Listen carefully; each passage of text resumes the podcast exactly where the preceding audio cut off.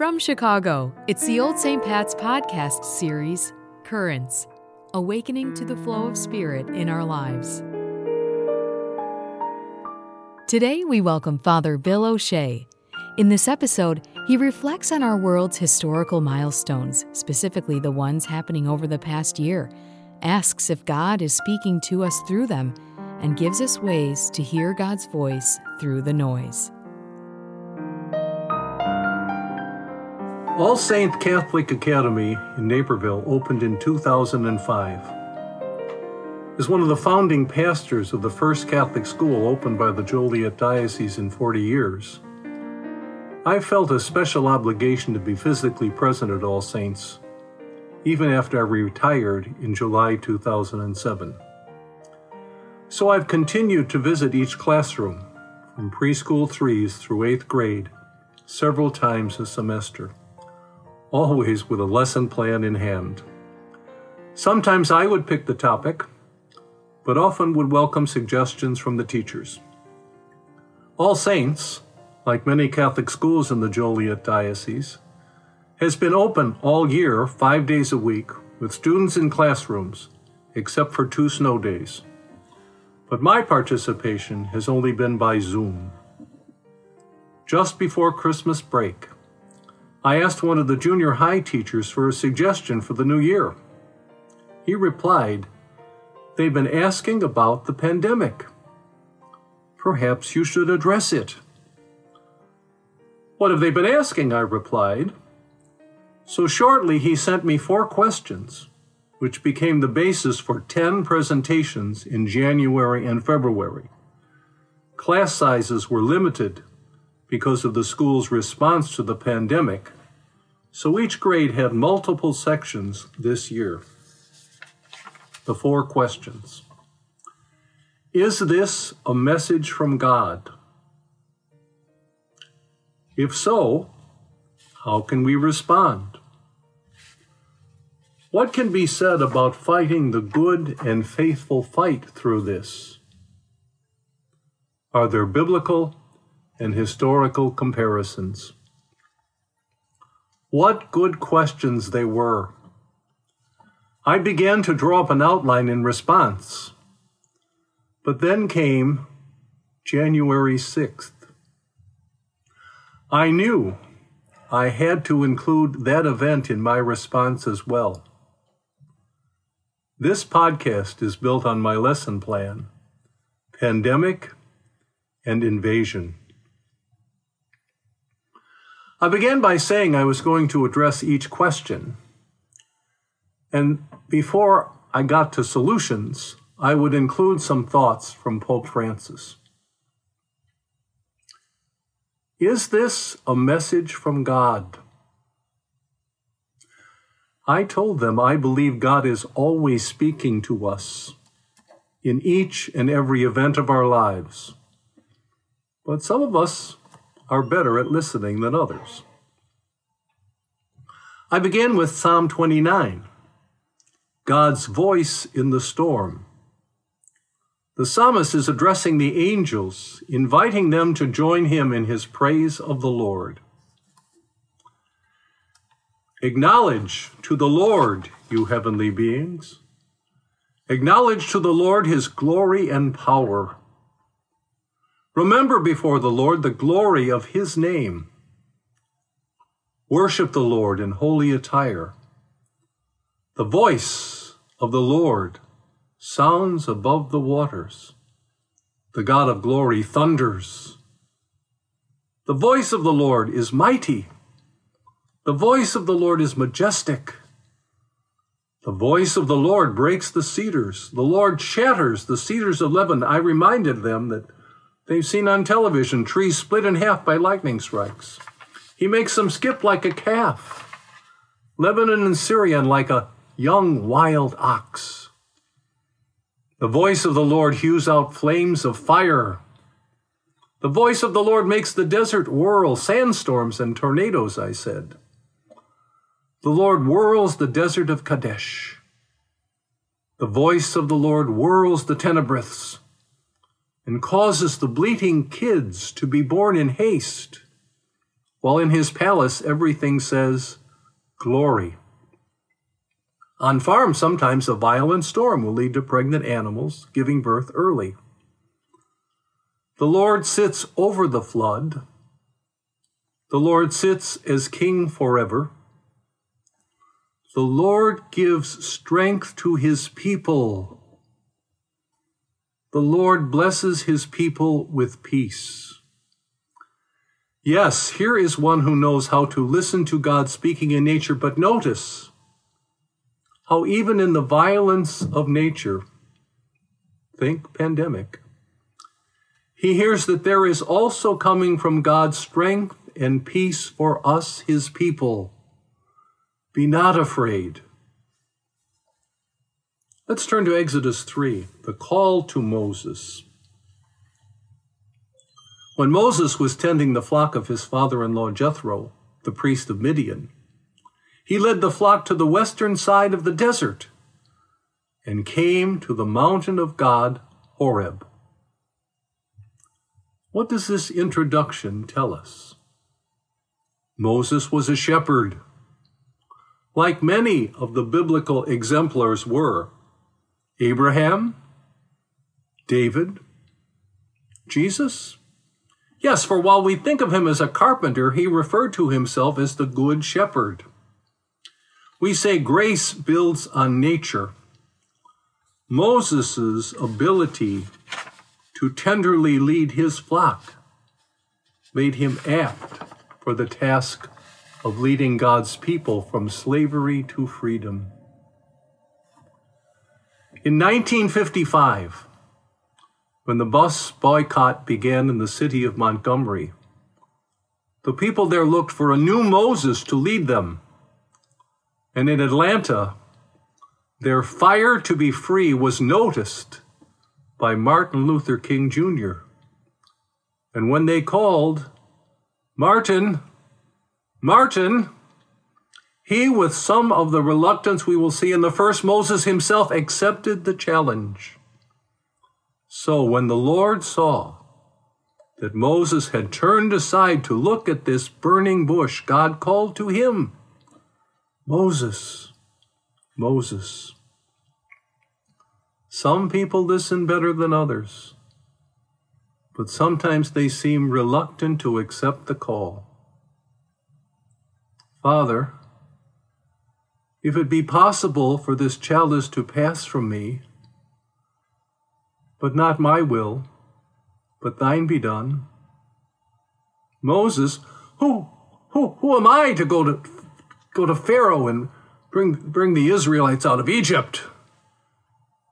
In reply, God offers the same guarantee Jesus gave to his disciples on the mountain in Galilee I will be with you and both accounts end with the revelation of the proper name for God Moses, I am who am. Jesus, in the name of the Father, the Son, and the Holy Spirit.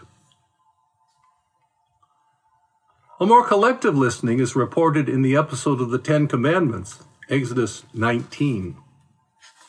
Be ready, Moses says, by the day after tomorrow so on the third day, when morning came, there was thunder and lightning. Remember Psalm 29. With a heavy cloud over the mountain and a very loud trumpet blast, so that all the people in the camp trembled. Then Moses brought the people out of the camp to meet God, and they took their stand at the foot of the mountain. Mount Sinai was completely overshadowed in smoke because the Lord had descended upon it in fire, so that the people all trembled violently. So much for Sinai. But the Bible also offers a different kind of encounter with God's presence in 1 Kings 19. The prophet Elijah is told, Go forth, stand upon the mountain before the Lord. And the text continues Now behold, the Lord was passing by, and a great and mighty wind was rending the mountain and shattering the rocks before the Lord. But the Lord was not in the wind. After the wind came an earthquake. But the Lord was not in the earthquake. After the earthquake, a fire. But the Lord was not in the fire. And after the fire, the sound of a gentle whisper, or as some translations say, a still small voice. So God speaks to us in big events like the pandemic. And God speaks to us through our own awareness, our consciousness, our conscience, one way or another. God is always speaking to us. Now on to history. In the 1300s, the 14th century, there was what's called the Black Death, probably the bubonic plague. Historians tell us around one third of the population of Europe died. England, France, Germany, Italy, Spain. And all of these countries at that time were Catholic. Martin Luther and Protestantism did not start until the 1500s. All that death, all that suffering, all that chaos caused a great crisis of faith. Where was God? What good did prayer or the Mass or sacraments do? But it was not only a crisis of faith and religion. There was a loss of confidence in rulers who were supposed to protect them, in experts or practitioners of whatever sort of medicine they had then. Europe would revive, but the Renaissance was still far in the future. Around 1917, 18, 19, and 20, there was the Spanish influenza most people in this country did not know much about it until recently, but it was part of my family's own history. My father's brother, Joseph O'Shea, died in that pandemic. We children knew we had lost an uncle. In 1957, almost everyone in my seminary caught the Asian flu. No one died, but the entire academic semester was disrupted. And notice, how we name all these all encompassing disasters Spanish, Asian, Chinese virus, it's, it's someone else's fault. The invasion of the Capitol after the election. I think the situation is very similar. A crisis of faith a loss of trust.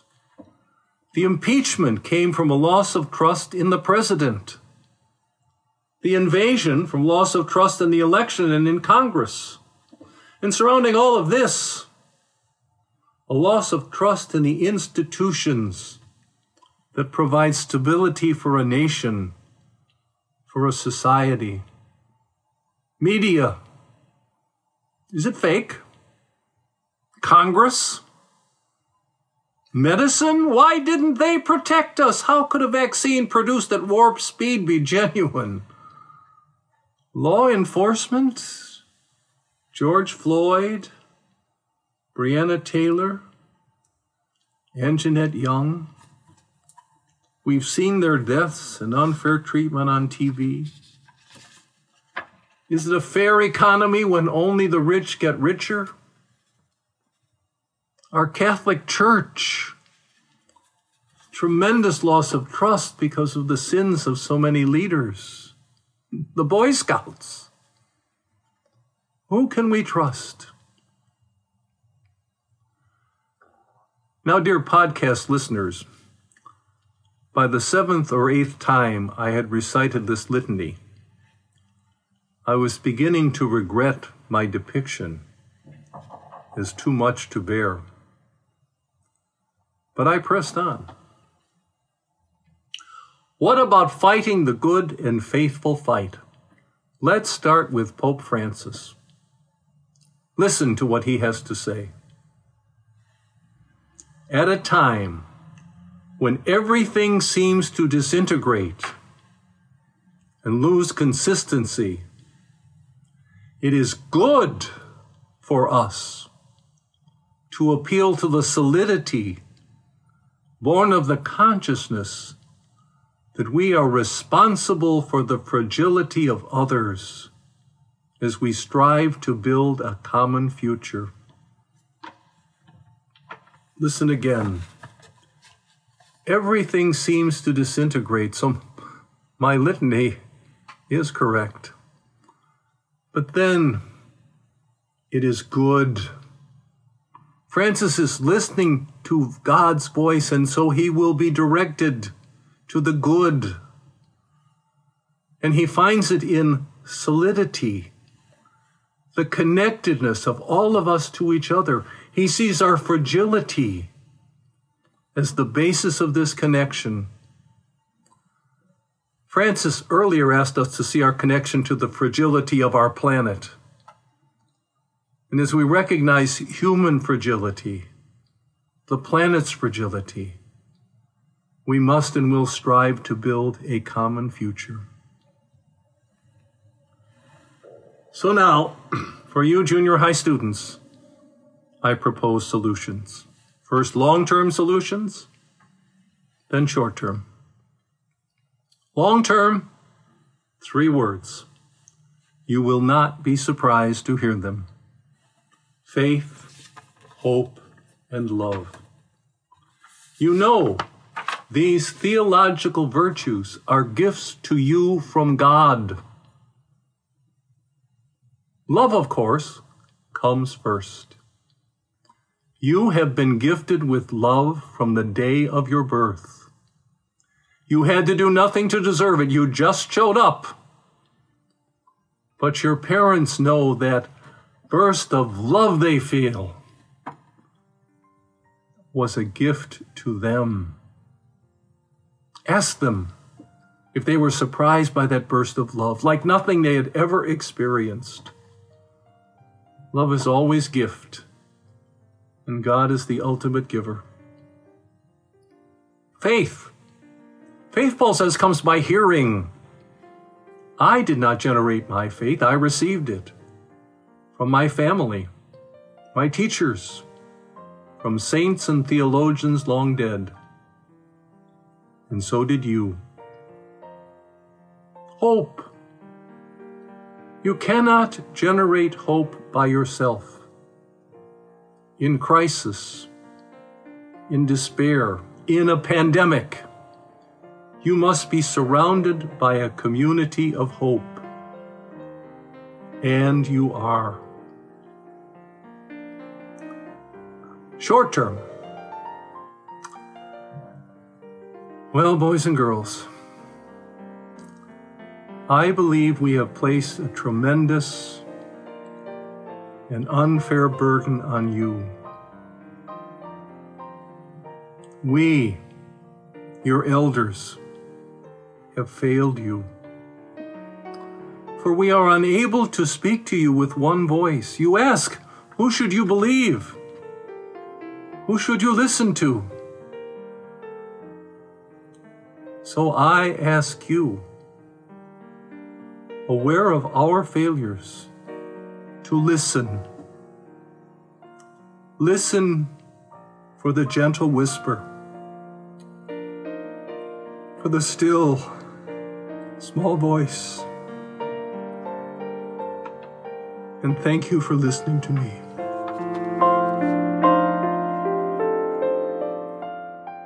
Thank you to Father O'Shea for being on today's episode, and thank you for listening. You've been listening to the Old St. Pat's Podcast.